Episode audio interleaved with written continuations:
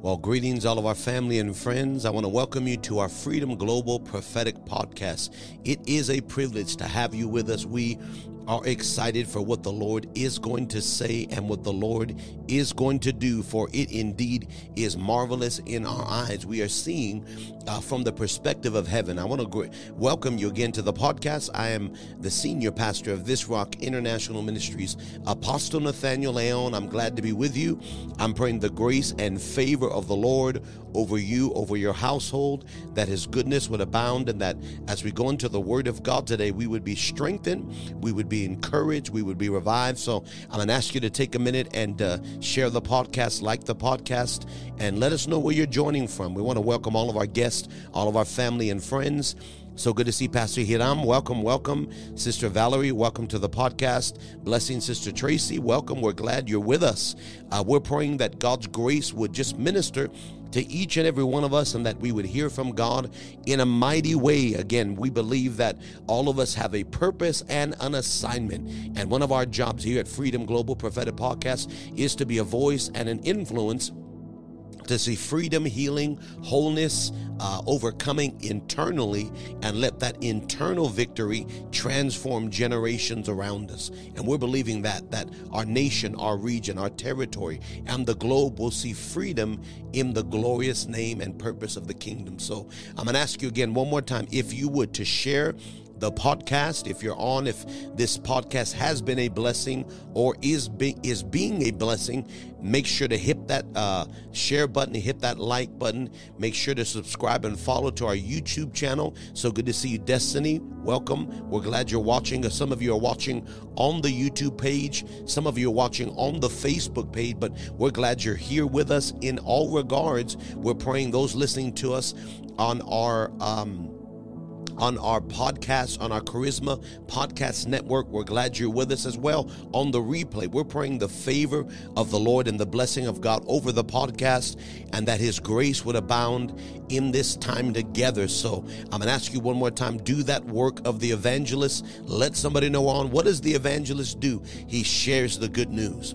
And I believe there's good news today for you, for the purpose of God in your life. Bless you, Brother Daniel, Sister Sandra, Sister Rose Bonet. Welcome, welcome, Sister Anna. We pray the blessing of the Lord over you. And wherever you're watching from, I pray a great blessing over your nation, over your region, and over your territory, that God would expand and just bless you and multiply you in mighty, mighty ways. So we're praying over that and we're believing that God is increasing the influence and the impact of the work of the kingdom. So please be sure one more time to share the podcast. We're going to go and start with a brief word of prayer and get straight to the word of the Lord. Sister Melissa, welcome. Sister Lisa, welcome. Brother Stephen, welcome. Let's start with a word of prayer and get right to the word. And let's believe God to add to our grace and the Spirit upon our lives in this season. Heavenly Father, we come before you now and we invite the presence of your Spirit. We pray that you would speak wisdom and revelation, counsel and understanding, and that we would hear from you the word of truth Give us uh, eyes to see and uh, ears to hear what thus says the Lord. Speak to our hearts and minister to our spirits living word, truth revelation, insight, counsel, God. I ask you for the glory of the Lord to be our strength and for you to heal and minister to the lives of your people. If you can pray with me, just pray with me 30 seconds, even on the replay.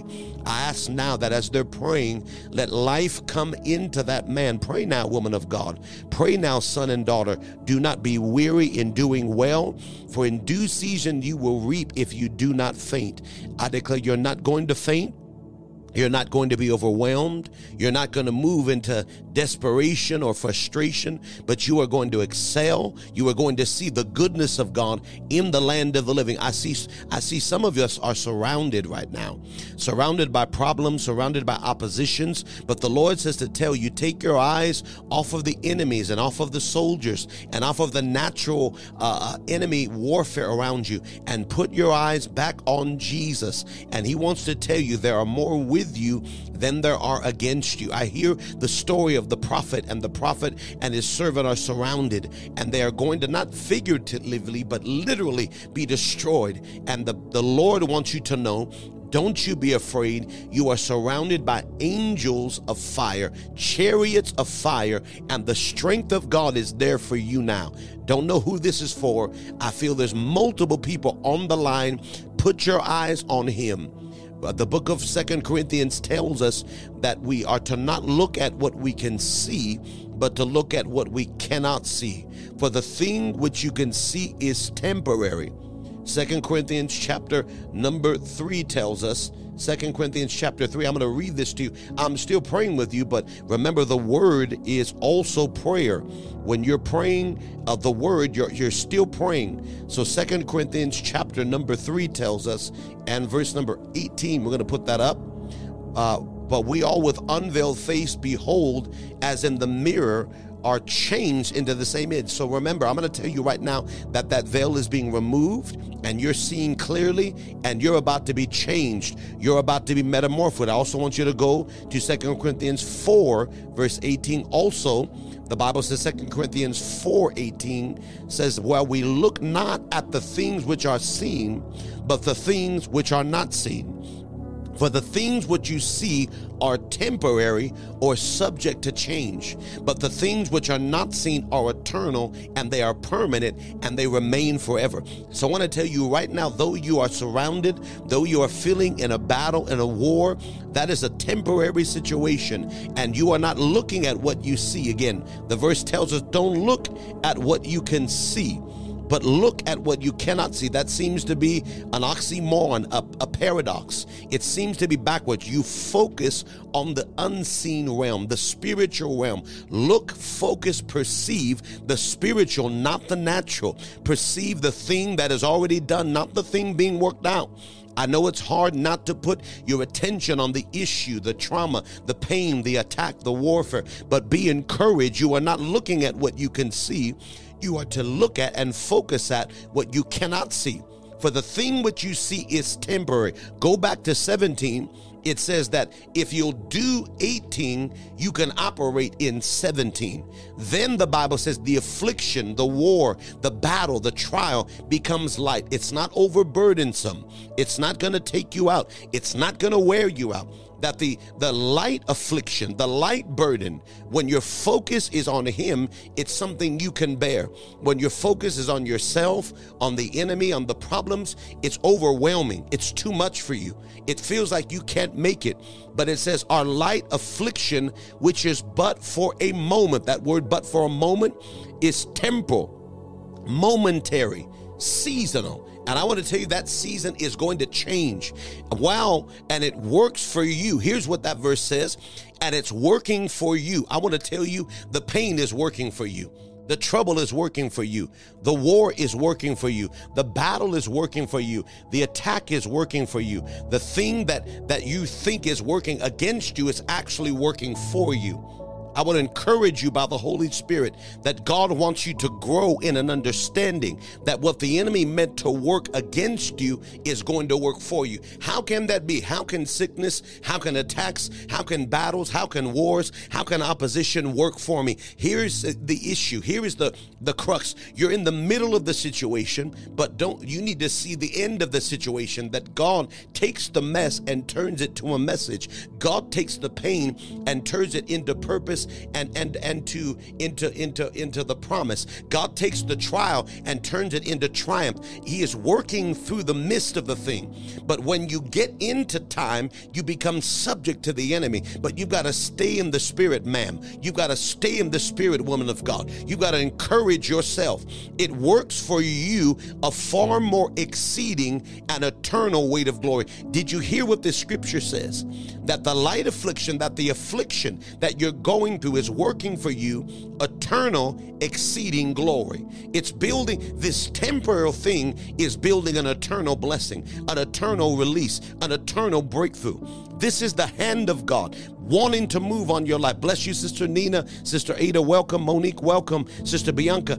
God wants you to realize that He's working on your behalf. And ultimately, the affliction, the trial is working for the good. You're going to go over to Romans 8 21. Here's what the scripture says. See, everything in creation is suffering with what you're suffering from. Again, Romans 8:21 tells us that that this is our key verse for for this podcast, but I want you to hear me by the Spirit. It is hard to think about others when you're going through. I understand that. I understand. It's difficult to take your eyes off of yourself, what you're missing what you don't have yet, what's not better yet, what hadn't turned around yet, what the finances look like now, how you failed and how you how you're going through what you're going through, the mistakes we've made. It's hard to take your eyes off of you, but as long as you have your eyes on you, you will be of most men and women miserable. The Bible says if you seek to save your life, you've already lost it. You will live a life of defeat.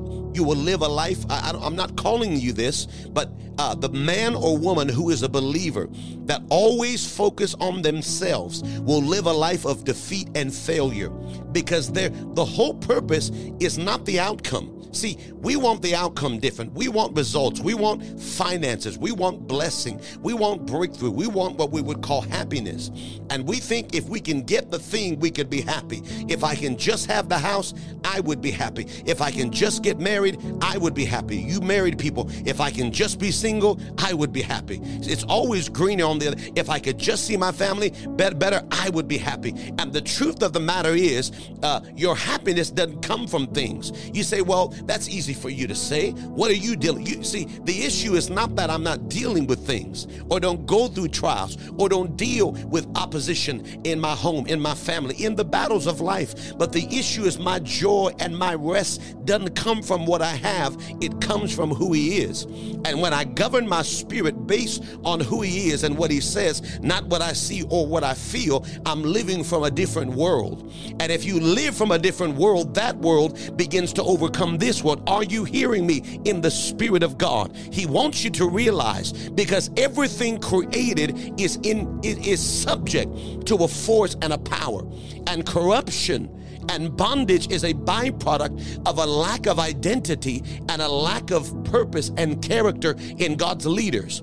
There is a lack of weight in God's leaders. The wind is blowing and leaders are blowing.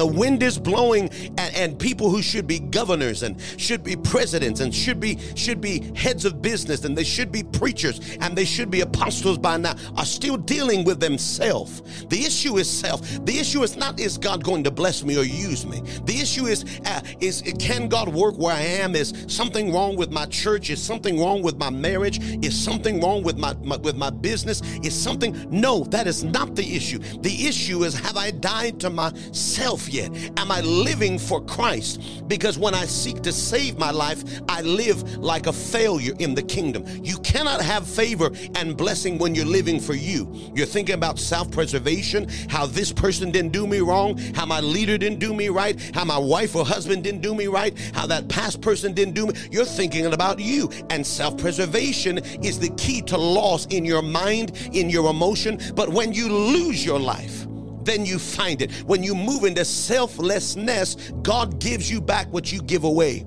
And now you obtain victory because now the enemy's not fighting you, it's fighting, trying to fight God, and you cannot fight God. Now the force of the kingdom is behind you.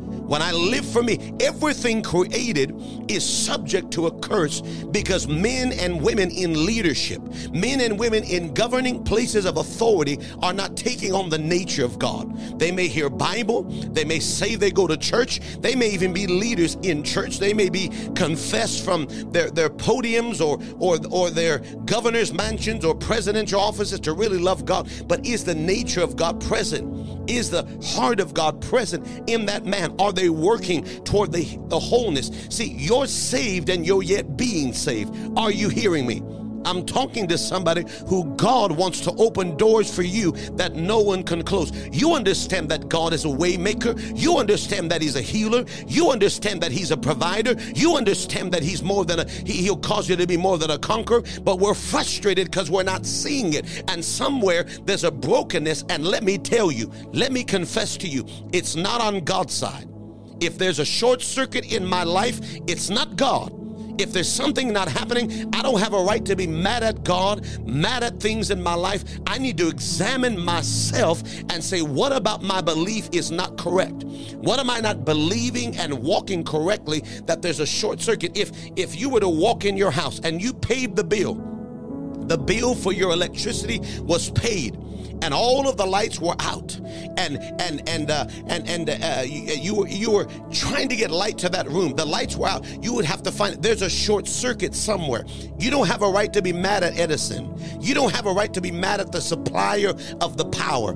If the bill is paid and the house is charged with electricity but there's a short circuit in the house you don't get mad at, elect- at, at, at edison and say edison i'm upset with you. The job of edison is to supply you with power the job of the house is to release the power. That's why there's circuitry and that's why there's there's breakers. I see breakers and I see there's some breakers in our lives that have been flipped and the power's there and the provision's there, but there's a short circuit in the believing. There's a short circuit in the attitude. There's a short circuit in the concept. There's a short circuit in the honor. There's a short circuit in the way we think. And God is trying to get you this power. He's desperate to power the house, not because He wants you blessed, He does. Not because He wants you delivered, He does. Not because He wants you your family saved, He does. He wants to bless through you. He don't just want to power your house. He wants to power your neighborhood. He wants to power your neighbors and your cousins and your he wants to power the whole city. He's looking for a vessel to let him move through. But all we care about is us. All we're focused on is what I haven't seen and what I haven't done and what I haven't seen change. And there was a short circuit in the flow because there's a breaker that has not been switched in the spirit in our thinking, in our believing that's why we're feeling the emotional thing we're feeling. That's why we're feeling frustrated and angry. See, there was an internal, we talked about this Wednesday. There was an in, uh, Sunday, there was an internal conversation you have with yourself. And when you win that internal conversation, you will begin to win in life. And you don't win the conversation by responding to yourself with just good thoughts. See, we are not new ageists. We are not we're not those who just believe in the power of words in and of themselves. The words have power. The reason word have power because we have a creator. We don't we don't believe in the power of our self-will and self-positivity. The devil is a liar. You are not a new ageist. You are not a you are not a a, a, a, a new uh, cre- cre- creation made after the image of man. You are a creature made after the image of God. And the reason I can stand up and say what God says in the face of my enemy, and I can respond to the devil with the word of God. There are words that are coming across your mind, and those words and thoughts are creating emotions in your heart, and those, those emotions are making you toxic. God help us. I see toxic believers. I see toxic leaders and they're toxics. And, and the reason they're always sick and always broke and always barely making it, can't hardly get out of bed, is because we become toxic. And it's not God's doing. It's wrong believing. It's wrong it's wrong. And the help is right in front of us, but we can't access it because there's a veil over our eyes. But I want to pray for you right now. Listen to me, sir. Listen to me, ma'am. Everything created is waiting upon the sons and daughters of God. It's groaning, it's travailing. Verse 22 says, We know that all of creation is groaning and travailing in pain. Are you in pain? Yes, you are. Let me make that clear. They say life is pain. They are correct. Life is sacrifice. Your Bible says to live is Christ. To die is gain. You say, well, why should I go on living? Because you're sacrificing in the earth realm for an eternal realm. But that eternal realm will also invade the earth realm. You're not just sacrificing for apple pie in the sky one day when you go to hell. I want to tell you, you are sowing so you can reap. You are dying so that you can live. You are coming under so that you can come above. You are going through this thing for the glory and purpose of God. And you cannot die where you are. Everything that's created is in pain now. The earth is in pain. The, the plants are in pain. The moon is in pain. The sun is in pain. The trees are in pain. The buildings are in pain. The offices are in pain. The churches are in pain. The governments are in pain. Every system of the world is in pain right now. It hurts because it's not under the operation and the leadership of true sons and daughters of God. You say, I'm a true son and daughter of God. I am too. But the level of my sonship is, is affirmed by the level of my maturity and my consistency and my nature of God. And that must be proven over years, not weeks, years. It takes us years, God watching us, and we don't have many, many, many, many, many more years. But I need to tell you, God is trying to establish in you a consistency and a faithfulness and a diligence and, a, and an endurance to be able to stem the weight of millions and millions of dollars, to stem the weight of leading nations and leading educational fears, to span the weight of the thing you desire. God's trying to build the character so that what God doesn't give you, kill you. The enemy is trying to destroy you. Everything is in pain. Verse 23, but not only they. Here's what the scripture says the Bible calls creation a they, because creation is a they. The land, the governments, the, the spheres of Hollywood and music and production. He said it's under a curse. They are in pain. This is why I said it before. Keep it up, Romans 8 23. The Bible says when Jesus hung his head. And when he gave up the spirit, creation revolted. You see, three years earlier, a mature son, after 30 years of development, after 30 years of growing and, and process and, and sitting down and, and wanting to go at 12, but being told by his mama, sit on down. After 18 more years, total of 30 years of development and process and building in character. After 30 years, the Bible says he was baptized by a man named John under the influence of the spirit of Elijah. And the old and the new merge, even though the old is passing away, even though the priesthood is on that form of priesthood is on its way out. And the Bible says the old and new merge, and the, the greater subjects himself to the leaser. But the Bible says, suffer it so. John said, I'm not worthy to tie your shoes. For the Bible says, He that is baptized is baptized by the greater. But John said, I can't tie your shoes. Jesus said, Let it happen. Let it fulfill all righteousness. It's about the purpose. It's not just about my attitude or my ego. I submitted to something passing away. And the Bible says when this happened, the word came out of the water, a fully mature word, a fully developed word, a fully complete word. And when the word came out of the water, the Bible says the spirit touched the word and the word fully developed, hit a, a the spirit, and that word and spirit made a voice, made a declaration. See, those are the two things needed to speak a word the breath and the word the breath and when the breath and the word came together the bible says when the breath and the word came together the scripture tells us there was a decree from heaven and they heard the voice of the father saying this is my beloved son in who i am well pleased. Who heard that word? Angels heard the word of the father. This is my son in who I'm well pleased. Hear him, obey him like you obey me. This is God affirming a son who's gone through the process, who's gone through the development, who's gone through the growth, who's gone through the faithfulness, who's overcome after time. And fi- well, I need to be affirmed. Listen by the Spirit.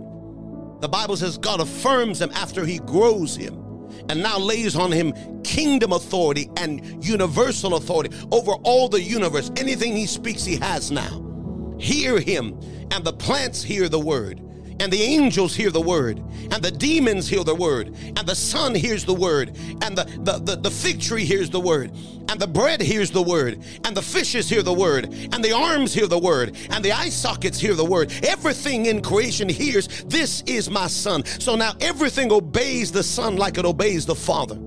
Everything obeys the one who's affirmed after the process Oh, we want affirmation publicly, but we've not gone through the process privately to endure, to overcome to process. And yes, we should be affirmed. People need that, but the major affirmation that's needed can only come from your heavenly Father. And then God will add earthly. See, the thing you think you need from man, you need from God. But then once you get it from God, God will give it to you from man. He said, Don't seek the honor that comes from man, seek the honor that comes from God. And after you receive the honor that comes from God, you can receive the honor that comes from man. Because if man gives you the honor before God gives you the honor, you will live for the honor of men, not the honor of God. Now you are backward. You've forsaken the honor of God. God wants to give you what you need. God wants to reveal to you who is who in your life and that you position yourself in purpose and in destiny. The Bible says he came out, and for three years, everything in the earth realm obeyed his words. Death obeyed his, hell heard the word. Everything heard and celebrated and rejoiced that there is a son, there is a, a huios, a fully mature son that is now ready to take the keys and everything in creation. Blessings, Brother Livingston, begin to subject itself to the word of the king. And after three and a half years, the father said, Give me that authority back. And the and he said, Are you sure? He asked him three times, Can I keep it? I don't want to let go of it. Would you let go of the power to speak and anything you speak comes to pass? If God gave you the power to be a king and you were rich and wealthy and powerful and you could have, would you give it all away when he said, Give it back? That's what, even more than a king, he was the king of the universe. Anything he said appeared with his words. He rose the dead with his words. He healed the sick with his words. He quieted the storms with his words. He multiplied two fishes, five loaves, and fed 5,000 with his words. He made fish jump in the boat of Peter with his words. He made gold appear in the mouth of a fish with his words. Anything he spoke came to pass. He could speak death, and death had to obey Lazarus the little girl, the little boy. He rose from the dead, but now the it, it's required. Give it back to me so I can multiply it. And the Bible says the last three words, he, he, the Bible says he gave up the ghost and he said, It is finished. But when all of creation saw the first fully mature son, Adam never made it to full maturity. Adam aborted the process. Adam took the shortcut. Adam tapped out and said, This is too much. I quit. Adam tried to tried to receive. See, the Bible says in the book of Matthew 4 and multiple places in the gospel that Satan came to tempt Jesus. I'll give you the glory of all the ages. You don't need to go to the cross, you just worship me. This is what will happen to every son and every daughter. The devil will come and tempt you. He will tempt you in three facets the lust of the flesh, the lust of the eyes, and the pride of life. He will tempt you. And Jesus is now 30 years old. The Holy Ghost comes on him, and before he heals one man or woman, he's tempted, he's proven, he's quality checked.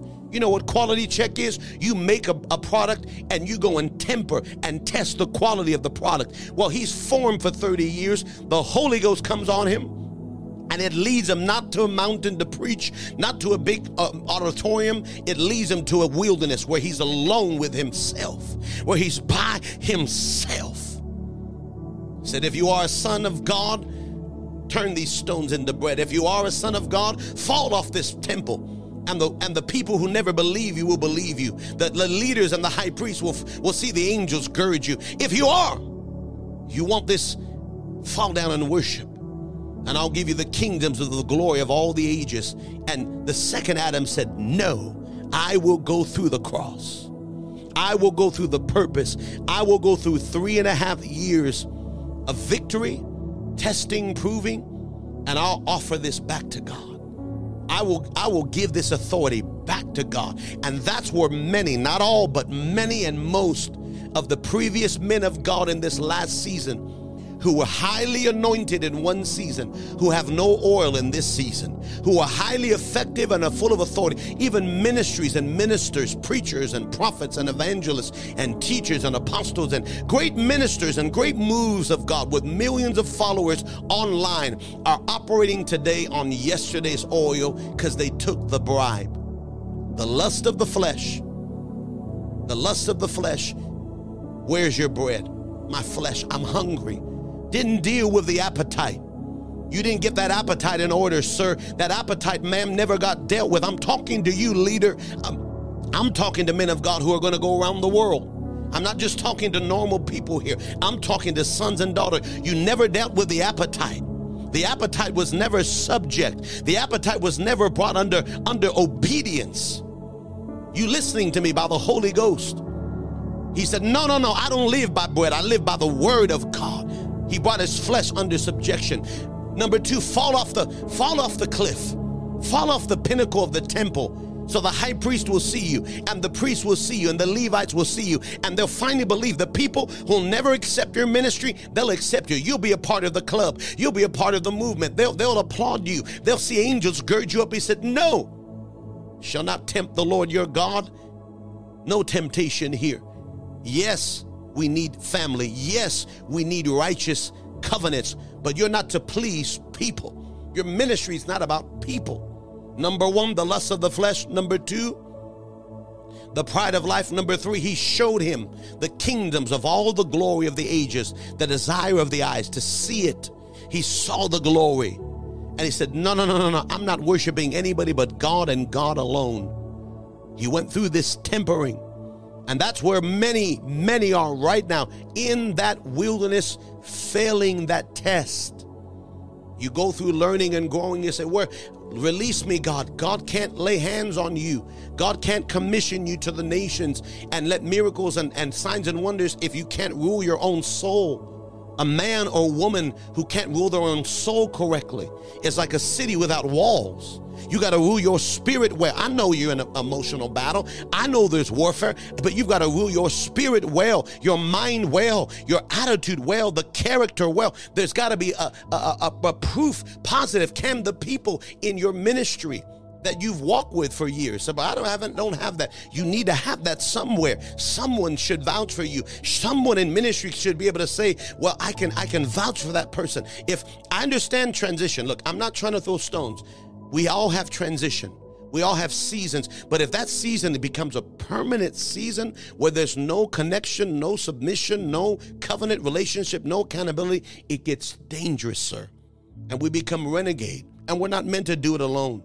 So I know that that's not your heart. If you're on this line, I believe you're men and women of God, but you, we all need somebody around us.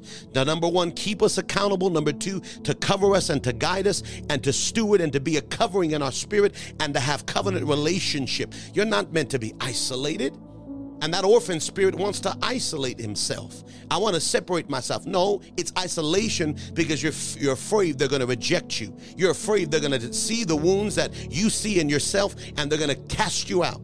And so you cut them off before they cut you off. It's an isolation spirit and it's a sign of the orphan. And it needs to be healed in our hearts by the God of heaven, by the prayer of faith. The Bible says that he hung his head, he gave up the spirit Bible says, but when he did, the sun refused to shine. When he did, after three and a half years, he gave the authority back, and the Bible says he let himself die. No one took his life, he laid it down. And because he laid it down, he's got power to pick it back up again. I'm going to say this to you again. Because he laid it down, he had power to pick it up again. No one took it from him. He let himself die so he could raise himself. But when he died, the sun stopped shining. When he died, the rocks started splitting in two. When he died, the earth started shaking and quaking in, re- in revolt because the son, the first fully mature son, had now sown himself back into the earth, and the earth got angry. The sun got, I won't shine. Bring him back. The earth said, I won't remain still. It began to shake till the temple began to tear into. The rocks begin to split. Those rocks that can sing begin to split into. Poof, poof. Because why? Creation needs maturity, not just gifting. It needs consistency, it needs faithfulness, it needs character. Help us, God. The thing that God is trying to give you, He's never given to any generation before. He's trying to give you the keys of the kingdom. That whatever you bind on earth, Matthew chapter 16, verse, verse 17 and 18 tells us that God is going to raise up a church, an ecclesia. And that word is not a religious term, that word is a kingdom governmental term. Jesus said, Blessed are you, Simon Bar Jonah, for flesh and blood has not revealed this to you. Simon, son of Jonah, I'm going to change your name, Simon. I'm going to give you a new name. Listen to me, sir. Listen to me, ma'am. God is a name changer. He wants to change our names.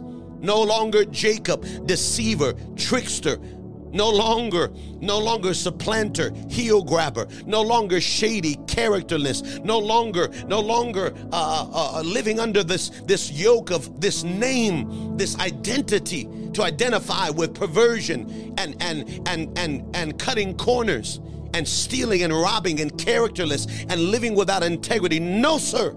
I say that you are Israel. It means you wrestled with God, but you prevailed with God. It actually means God wins. Israel means God wins.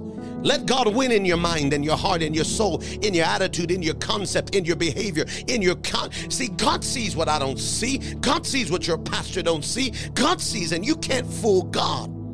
You can fool a man, but you cannot fool God. You can fool a church, but you cannot fool God. And I pray every day, God, fulfill the work in me and fulfill the work in the people you really called to me. Because many will tell you they're with you. Many will say it, but but are they willing to cross over with you? Hear me because the creature shall be the verse number 18 go there 16 18 and i say unto you that you are peter you were simon and now you're peter you were saul and now you're paul you were sarai now you're sarah you were a uh abraham you were abraham now you're abraham you were you were uh, jacob now you're israel. God is in the new name giving business. He wants to write a new name and a new identity and a new calling and a new purpose on your mind. And all of that insecurity insecurity and all of that fear and all of that rejection and all of those thoughts that you're battling with over and over and over and over and over with, God said, I want to bring them under subjection to a new identity. And I want you to be at peace. I want you to be at rest. I want you to be new. And he said, I'm going to build a church after this revelation that you are Petros. And upon this rock of revelation, upon this this process, he said, I'm going to do something. I'm going to build up an ecclesia. This is not a, a, religious term. This is a governmental term. This is a jurisdictional term. This is a term, uh, it means to be summoned out, not called, but summoned by a court into a public place to make judicial and legislative decrees on the state of affairs of the region, the territory, and the nation. You're summoned out, you are called out, and when we come together, we are gathering to govern. It's not a religious thing, though it, it does involve worship or piety. It involves worship, but it is a governmental turn. You're gathered to govern. You're gathered to lead. You're gathered to build leaders. What are we doing if we're not building leaders and raising men and women of God to stand up in the image and likeness of God?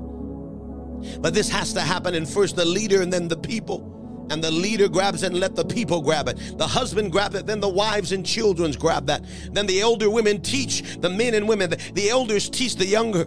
I say that you are Peter, and upon this rock I will build an ecclesia, a governing body of believers that will govern legislatively in, in government, govern in finances, govern in education. They will govern in arts and entertainment, in media. They will govern in all these spheres, not just church going. Yes, we need it but it is going to all the world and make disciples of all nations, baptizing them in my authority. And the gates of hell shall run from them. The gates will retreat from a ecclesia that knows who they are, a people who knows who they are. Verse number 19 tells us, hear me by the Spirit. Verse 19, and I'm going to give to that church, bless you, Sister Nadine.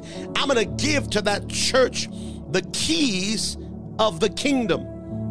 I'm going to say that again. The Bible says, I will give to this people, to that ecclesia, the key, the principles, the secrets, the mysteries of the kingdom laws, the kingdom operation, the kingdom realms. I'm going to open to them what I've held locked before. I'm going to unleash to them what I've hidden before. I'm going to manifest what I've reserved. And when I manifest these things, here is the evidence. You know that whatever you bind or make illegal, this is a legal term as well that's not just a spiritual, it means to make illegal. Whatever you decree legislatively, spiritually, naturally governing will be bound from heaven. And whatever you allow loose, legally, spiritually, naturally, physically, I'll allow from. See, now we're closing and we're opening. We're closing hell and opening heaven. We're shutting off. God wants to give you power. Power to, to not just never need again. God doesn't want you just to have your need met. You are a king and a queen. You're a ruler. You're a head and not a tail. You're above, but you've got to walk with God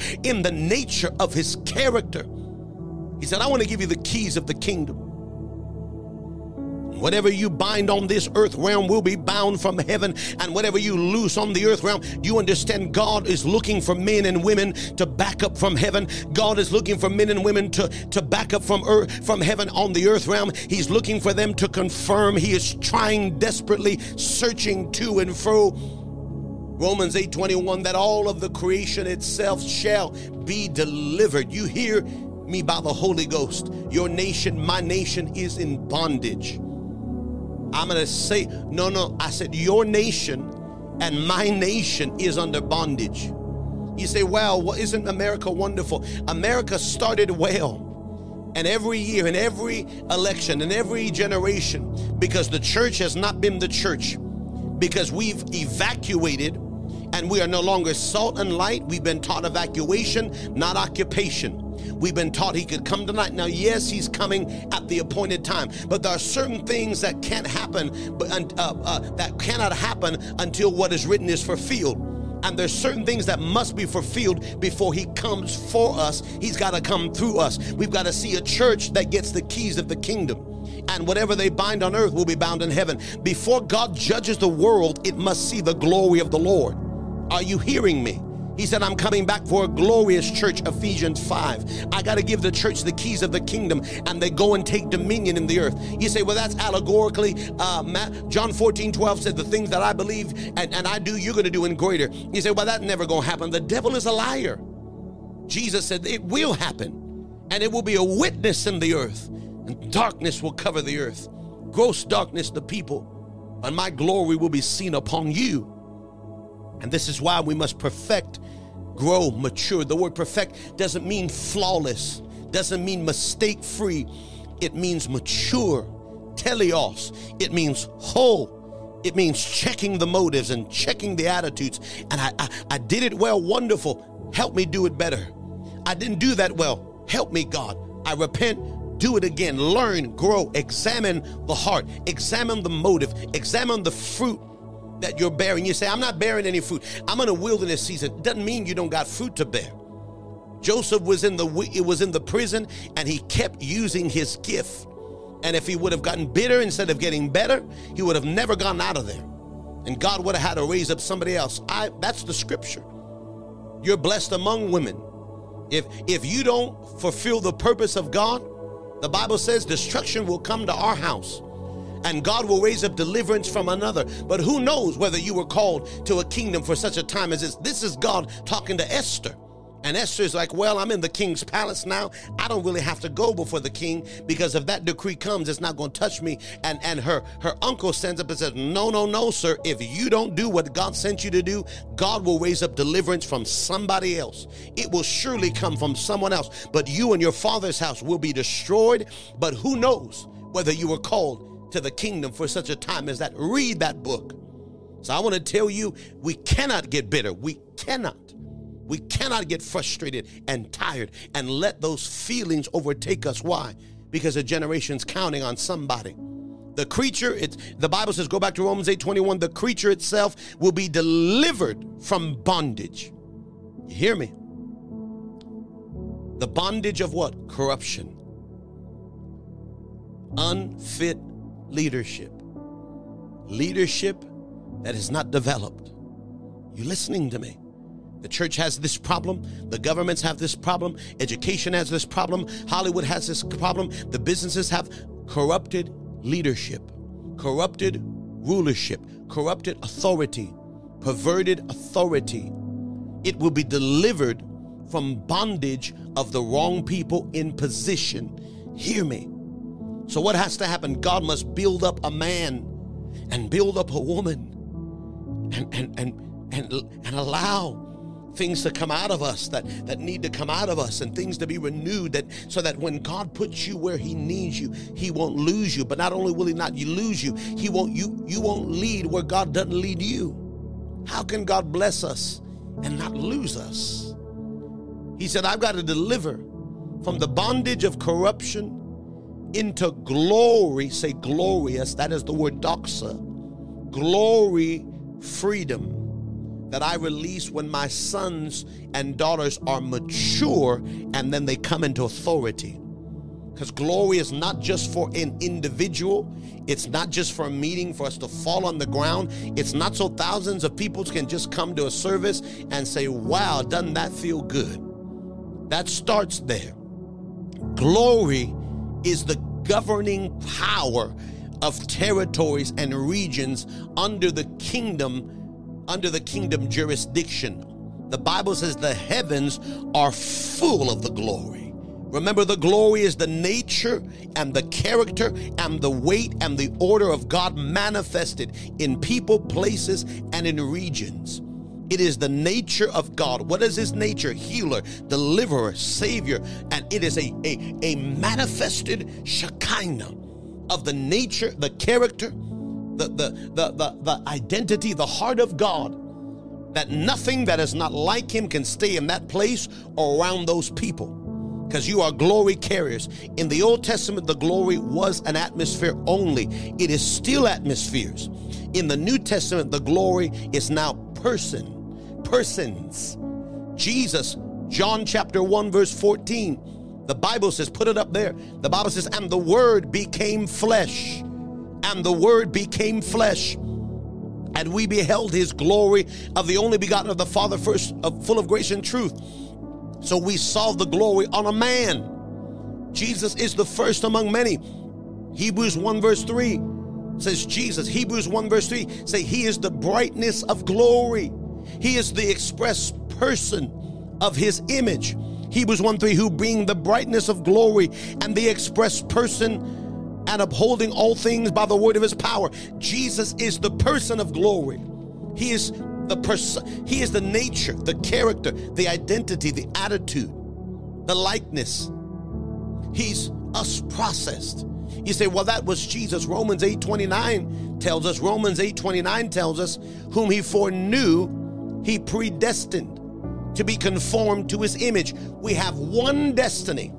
Number one, just put one. If you can put one, put it in the comment section put that finger up and prophetically say, Well, I've got one destiny, and that is to be conformed to the image of Christ, to look, to sound, to be his exact replica. That there's nothing in me that is not in him, and there's nothing there's nothing in me that's not in him, and anything that's in me that's not like him, I drive that thing out. I look and sound, I should look just like him. I should sound just like him. I should decrease, he should increase, and my destiny. He knew me before and he destined me before. And everyone that has a destiny has one destiny to take on the image of God. And we will display that image in different places. You will display it maybe in, in music. You will display it maybe in Hollywood. You will display it maybe in music or, or, or, movies. You will display it maybe in preaching. You will display it may, maybe in business or in, in uh, the medical arena or in government or in, or in the court system. You've got one destiny said one is to look and to sound because Jesus is the image. Remember the Colossians 1. Hold your finger there. No, actually stay Romans 8 28. That he might be the first among many brethren. I need you to underline this verse, underline the last. Jesus is the first among many. Hear me. What does a seed do? Reproduce after its own kind. He is the benchmark. He is the plumb line. And we've come so far below the plumb line. He said, I'm here and you're there, but I want you to repent. I want you to come up here. Uh, but we won't because we got religion, we got tradition, we've got insecurity, we've got lies. The lies our mama told us, the lies our daddy told us, the lies and the hurt we heard from our friends and our children and the other children, our brothers and sisters. We're broken and we've been abused. And so now we believe something that God doesn't believe. He said, I am the first among many. That I look just like him. I, the devil can't tell the difference between you and him. That is your destiny. He is the first, Colossians 1 and verse number 15, because Christ is the image of the invisible God. He is the image. The word image is the word iconia and those watching me on a smartphone, watching me on a tablet, watching me on a, on a, on a, computer screen. There are windows. If you go to your home screen, you've got windows the Verizon window. You've got the, the, the Prime Video, uh, win, uh, the icon, the logo, and you touch it, it opens another world. That's an iconia. An icon is you touch it and it's a window to a world. It's a gateway between worlds. So when I want to open my phone and I want to see an app and I want to look at something on, on my homepage, I go in and I've got windows. I've got all these, all these, these icons, and and I, I open the window and I, I can see a world, and I go there, and and if you want to see a window, you push that button, and now a world opens up, and now you can see that world. That is the word logo, which is the word iconia or iconia, which is icon. And you touch the window. Christ is the image, the window to that next world. But he's also the negative, N E G A T, N E G A T I V E, the negative. Remember in the 90s and the 80s and the 70s, you would take pictures with your phone and you didn't know what they looked like. You had about 32 and maybe 39,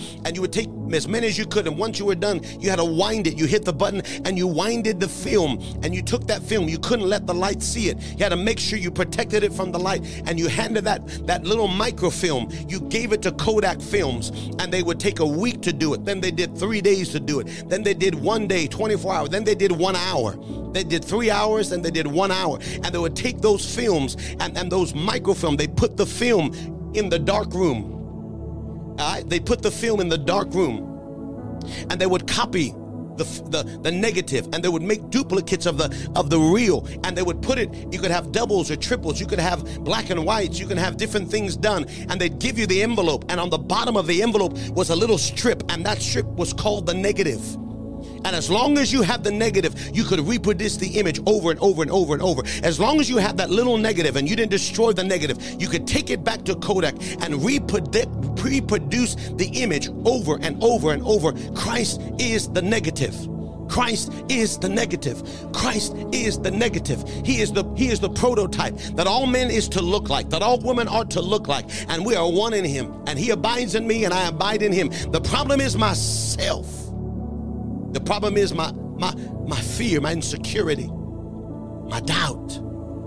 He is the negative, and he wants to reproduce himself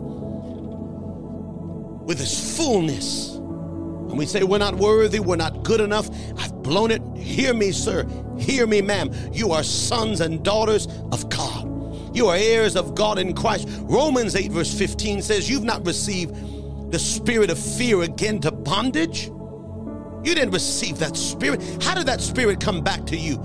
I feel it now, for you have not received the spirit of bondage again to fear. I feel that spirit of fear came to bind you again. That spirit of insecurity. Some of you got delivered, and some of us got delivered years ago, but that spirit of fear came again. You did not receive that from God. It came from the pit of hell, and it doesn't belong in your life. You are a woman of God. You have value. You are a man of God. You didn't receive the Spirit. I see believers living in fear. Pastors, prophetesses that should be prophesying are living in fear and terror. They're living in bondage because there's fear. I'm not good enough. I'm not smart enough. I'm not strong enough. I'm not going to make it. I'm not. What is that? That's a spirit of fear. It's never going to change. It's never going to get better. I, I, don't have enough education. I'm not the right color. I'm too thin. I'm too fat. I'm too tall. I'm too short. I'm too dark. I'm too light. I'm too I'm too old. I'm too young. There's a spirit of fear. And you've not received the spirit of fear to bring you to bondage. Because the root of every bondage is fear.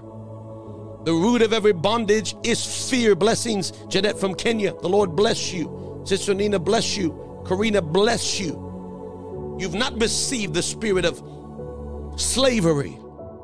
You're not a slave to this world. You're not a slave to your addictions. You're not a slave to your false identity. You're not a slave to your insecurity. No, sir. No, ma'am. You are a son of God. You are a daughter of the king, and every word is a lie. Every word that God didn't speak about you, you are the apple of his eye. You are a chosen generation. You are a royal priesthood. You are more than a conqueror, and greater is he that is in you than he that is in the world. You are a head and not a tail. You are a lender and not a borrower. You are blessed going in and blessed going out. You, no weapon formed against you will prosper. You can do all things through Christ which strengthens you. You are more than conquerors through him that loves you. If God is for you, who can be against you? You are God's best, and He saved you for the last. Every voice is a lie. But you have received the spirit of huiothesia, adoption. Hear me by the Holy Ghost. It's not just you're adopted, I'm now part of the family. It is the spirit of adoption into mature sonship. You've there's a Holy Ghost in you trying to grow you and build you. You got to let the Holy Ghost have its way. Let that spirit lead you where he's trying to take you. The spirit's telling you, get up from where you are. Make a decision to change. Decide that I want to follow. It's not that easy. I know it's not easy, but you got to choose life. You've got to choose life the spirit of adoption whereby we cry, Daddy God. There was a cry that comes out of you, and it's not really even a sound you make with your voice, it's a frequency you make with your life.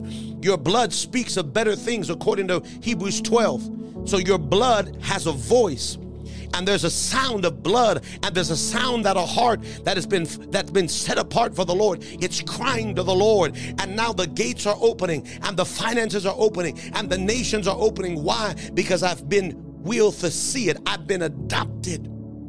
I've gone through process. I've gone through development. I've gone through growth. Oh, I pray every day, God, don't move me past my growth. Don't open doors for me past my development.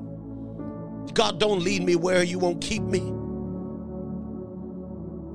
Verse 15 says, You can cry, Daddy God, Papa God. That's weird. I know. I know. Some never had their dad. Some never knew their mom. Some never heard their parents. He is the hearts of the fathers is parents, male and female. You need masculine. The word male is masculine. The word female is feminine. That's how God made male and female, masculine and feminine. But when a child doesn't see masculine and feminine, their ideas of God is warped. So it's if you're feminine, you consider it weak. So you can't be tender woman. You can't be you can't be submitted. You got to do it yourself and you got to force your way. Man of God, masculine, a man doesn't mean you're not tender. You show the nature of God as a man of God. And now I maybe grew up all around women or was abused. And now the femininity comes upon the male. And it's not God's identity.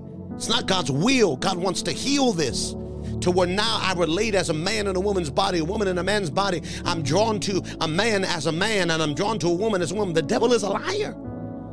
God wants to heal those areas of brokenness and wounds on the inside by seeing him as your father. But he's also the many breasted one. Means he's he's masculine and strong, but he's tender. Male and female is the image of God because God is also tender and gentle. Verse number 16 here is the Bible. The Spirit bears witness with our spirit. This is not just a spiritual term, this is a legal jurisdictional term. There is a court in heaven. The accuser of the brethren is at the court accusing you. You've got Jesus at the right hand interceding for you. There's a court proceeding. Your inheritance is nation, its glory, its power, its victory. And you're being accused and you're being advocated. There's a voice in heaven accusing you, and there's a voice in heaven advocating you. The Bible says the devil sits before the throne, and he is the accuser of the brethren, and he stands before the throne day and night accusing you, telling you what you're not going to be, telling you what you're never going to have, saying how, how evil you are, seeing how wicked you are, seeing how you're never going to make it. And here's what we do we hear that voice and we believe it, and we turn the truth of God into a lie. That's what the word said. We hear it and we, we say, Well, I would I don't, I don't believe it, but I just feel this way. You're telling the Lord what you believe by your feelings and by your words, by your attitudes. When no one's watching, God is watching. Stir yourself, gird yourself, man of God. Pick up your your your, your loins. The Bible says the Elijah girded his loins, and the Holy Ghost carried him. Gird yourself, woman of God. How do you do that? You wrap yourself in the word. You either believe it or you don't. But there's another voice in heaven saying they will make it. They are my son. They are my daughter. Uh, they are they are chosen. They are elect. They are purposeful. They are mighty. They are awesome. They are great. I have everything for them. And there's a court proceeding in heaven, and the, the inheritance is the glory. It's the power. It's the provision. It's the resources. The miracles. It's the keys of the kingdom. Whose report do you believe? I'm asking you. You I believe the Lord, but but but whose report do you believe? I, I know, I know, but I'm mm, whose report do you believe? who had believed the report of the Lord, to whom is the arm of God. The arm of God is his power. Who had believed the report, to whom the arm of God is revealed. I choose to believe what God says about me. I don't want to believe, I won't believe anything else. You can say anything else you want. You can talk about me. You can curse me. You can lie on me. I, I, I can do good to you and you can speak evil of me, but I'm not going to believe that report. I'm going to work in my mind and work in my spirit. I'm going to excel in the things that I know to do.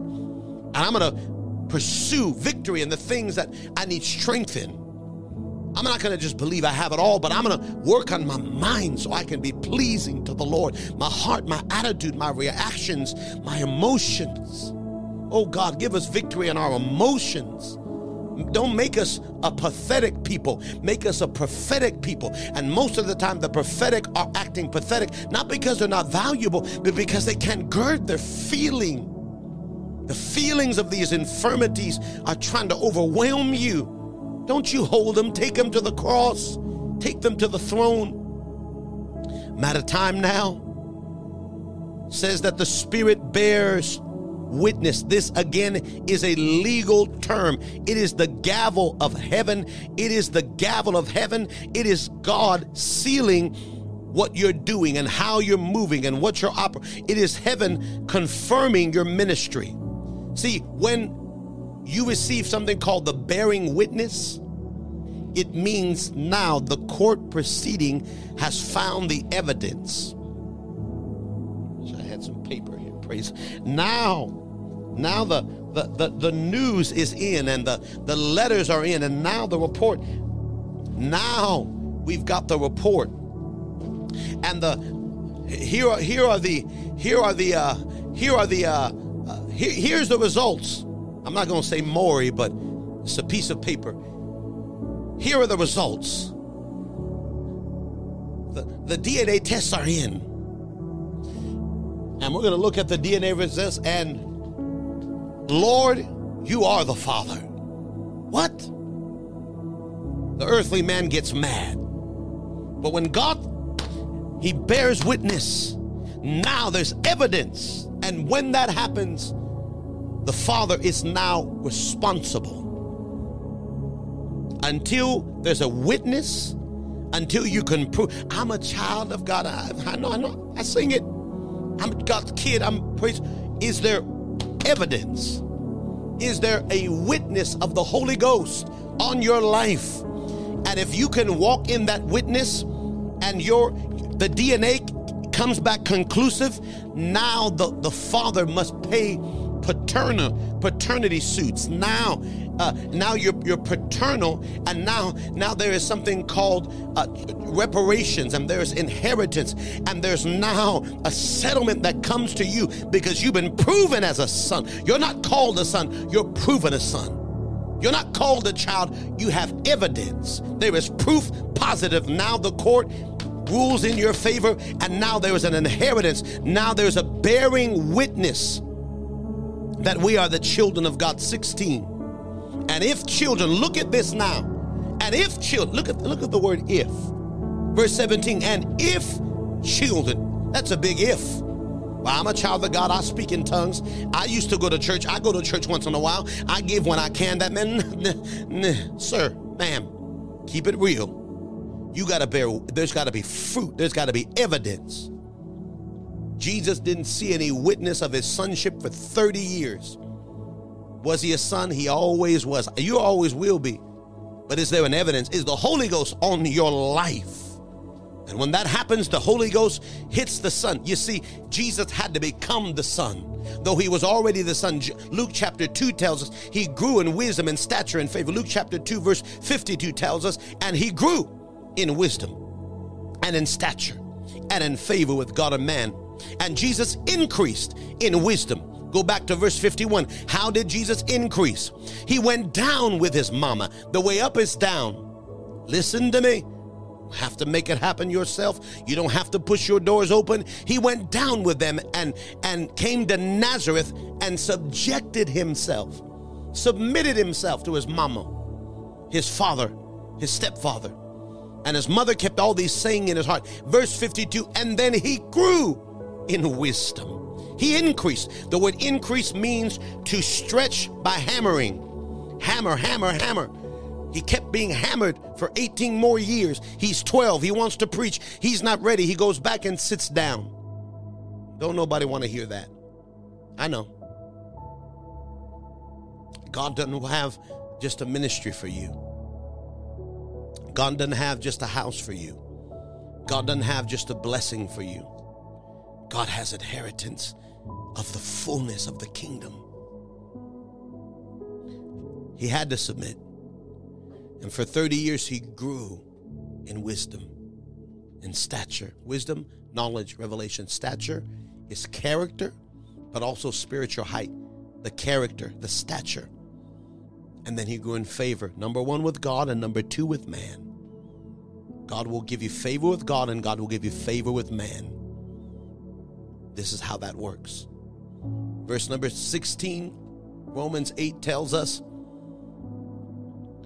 Scripture tells us that he bears witness that we're his children. I'm out of time, but 17 tells us, and if children, it's a big if. That's a big if. If it can be validated, it can be verified. I spoke in tongues one time. That's not what this means. What did the Holy Ghost do?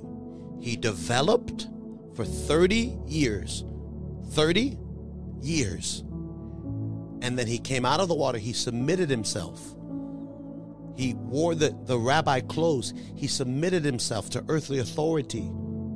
You're listening. I know you don't want to submit. I know, but you're going to keep wondering. and what else is there? And he was baptized, and the Holy Spirit, after he came out of the water and submitted himself, the Spirit came on a fully mature word. And what did the Spirit do? Did it come and leave? Did the Holy Ghost come and go? No, no, no. It came and what? It remained. The Holy Ghost came and it didn't lift. You got to walk with Him. I got to walk with Him. I got to live every day thinking, let me walk with Him. Let me please Him. Let me honor Him. And if I blow it, you blow it. Here's a beautiful thing you got grace. You repent, bring him right back on you. Don't live without him. Don't play with sin. Don't play with disobedience and rebellion. Run from your assignment, run from your church, run from your authority. Make no mistake about it, God is a God of authority.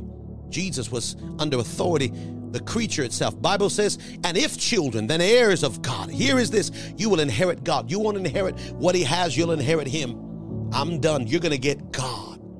I want God. I don't want healing, I want the healer. I don't want deliverance, I want the deliverer. I don't want freedom, I want the freer. I don't want blessing, I want the blesser. I don't want miracles, I want the miracle worker. If you get him, you get it all. I'm out of time.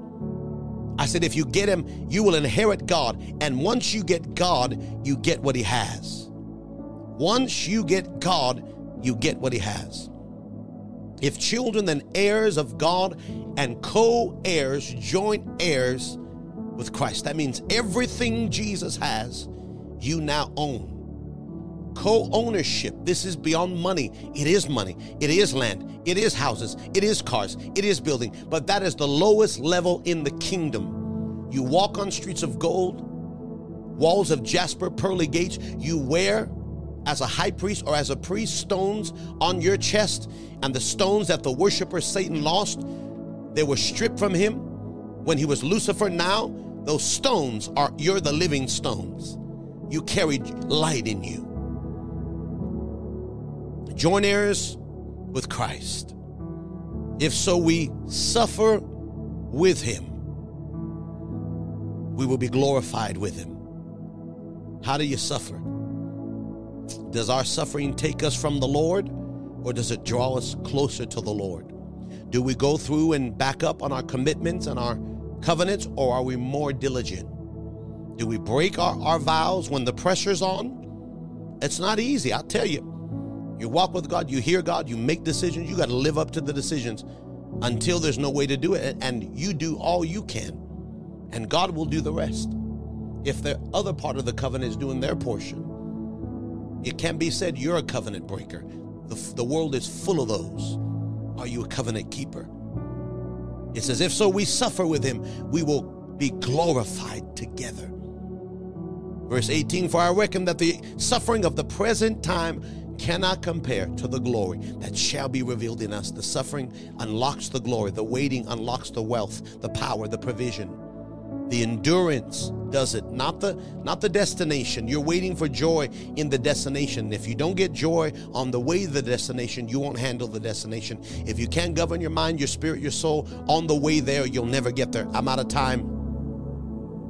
The Bible says, For I reckon the suffering I reconsider based on a revelation. The suffering cannot compare. So I be now become grateful instead of becoming groaning full, negative, bitter. It's, it's tough to see people around you grow bitter waiting on God. It means they're not going anywhere. And you can't make it for them. You can't choose it for them to see them grow tired and weary and fall away and you pray for them and you encourage them, but they just they hear it every week and they just don't understand it. And they get bitter instead of getting better. And God says, I love you, but you got to overcome. I love you, you got to overcome. And the glory, for I reckon the suffering shall not be compared with the glory which shall be revealed in us. Verse 20 says, for the creation was subject to violently, not willing, but by reason of him that subject in hope 21. But the creature shall be delivered. I'm going to pray for you. If you're listening, I'm going to pray. I'm going to pray for myself. That what God said today would go into the depth of our soul. Blessings, Pastor Matt. Good to see you. That it would hit the depths of our spirit man. That we would understand in a new dimension, and a new realm, what God is trying to do through us. God needs sons and daughters who are mature, who are full of character, who are consistent, who are faithful, who have endurance. And God is looking for a company of these men and women so we can transfer them kingdom authority to change the world. God, I pray God lead you to your company. He leads you to your company, your people your family. I know that hurts for some of us that have been broken and ostracized, but it's not an excuse. Lord, I pray according to everyone under the sound of my voice that you strengthen our hearts. I pray over every son, every daughter, every man and woman that is called to change the world. I speak directly into their destiny and I command the life of God. I command the virtue of the Lord to come upon that man come upon that woman to lift them out of where they are. I see prodigals in, in the pig pen. You're literally in the pig pen spiritually. And even some, I see some going back to the vomit. That just simply means you're going back to your old habits. It's not of God. I see those old habits. I see those old ways. They will not feel you. You are even more miserable than before you got saved. But I declare you will come out of that thing, son of God, daughter of the King you are not just a prodigal, you are a son. You are chosen, you are blessed, and you are God's favorite. I see men and women just holding on by a thread. God strengthened that man. You said, A smoking flax you will not extinguish. You said, Lord, a bruised reed you will not break. A bruised reed you will not break. That means the reed that's bending over, you're not going to snap it. And the, the fire that's about to go out, you're not going to blow it out. God re extinguish, re reignite that fire. God strengthen that reed, that they hold on to the word.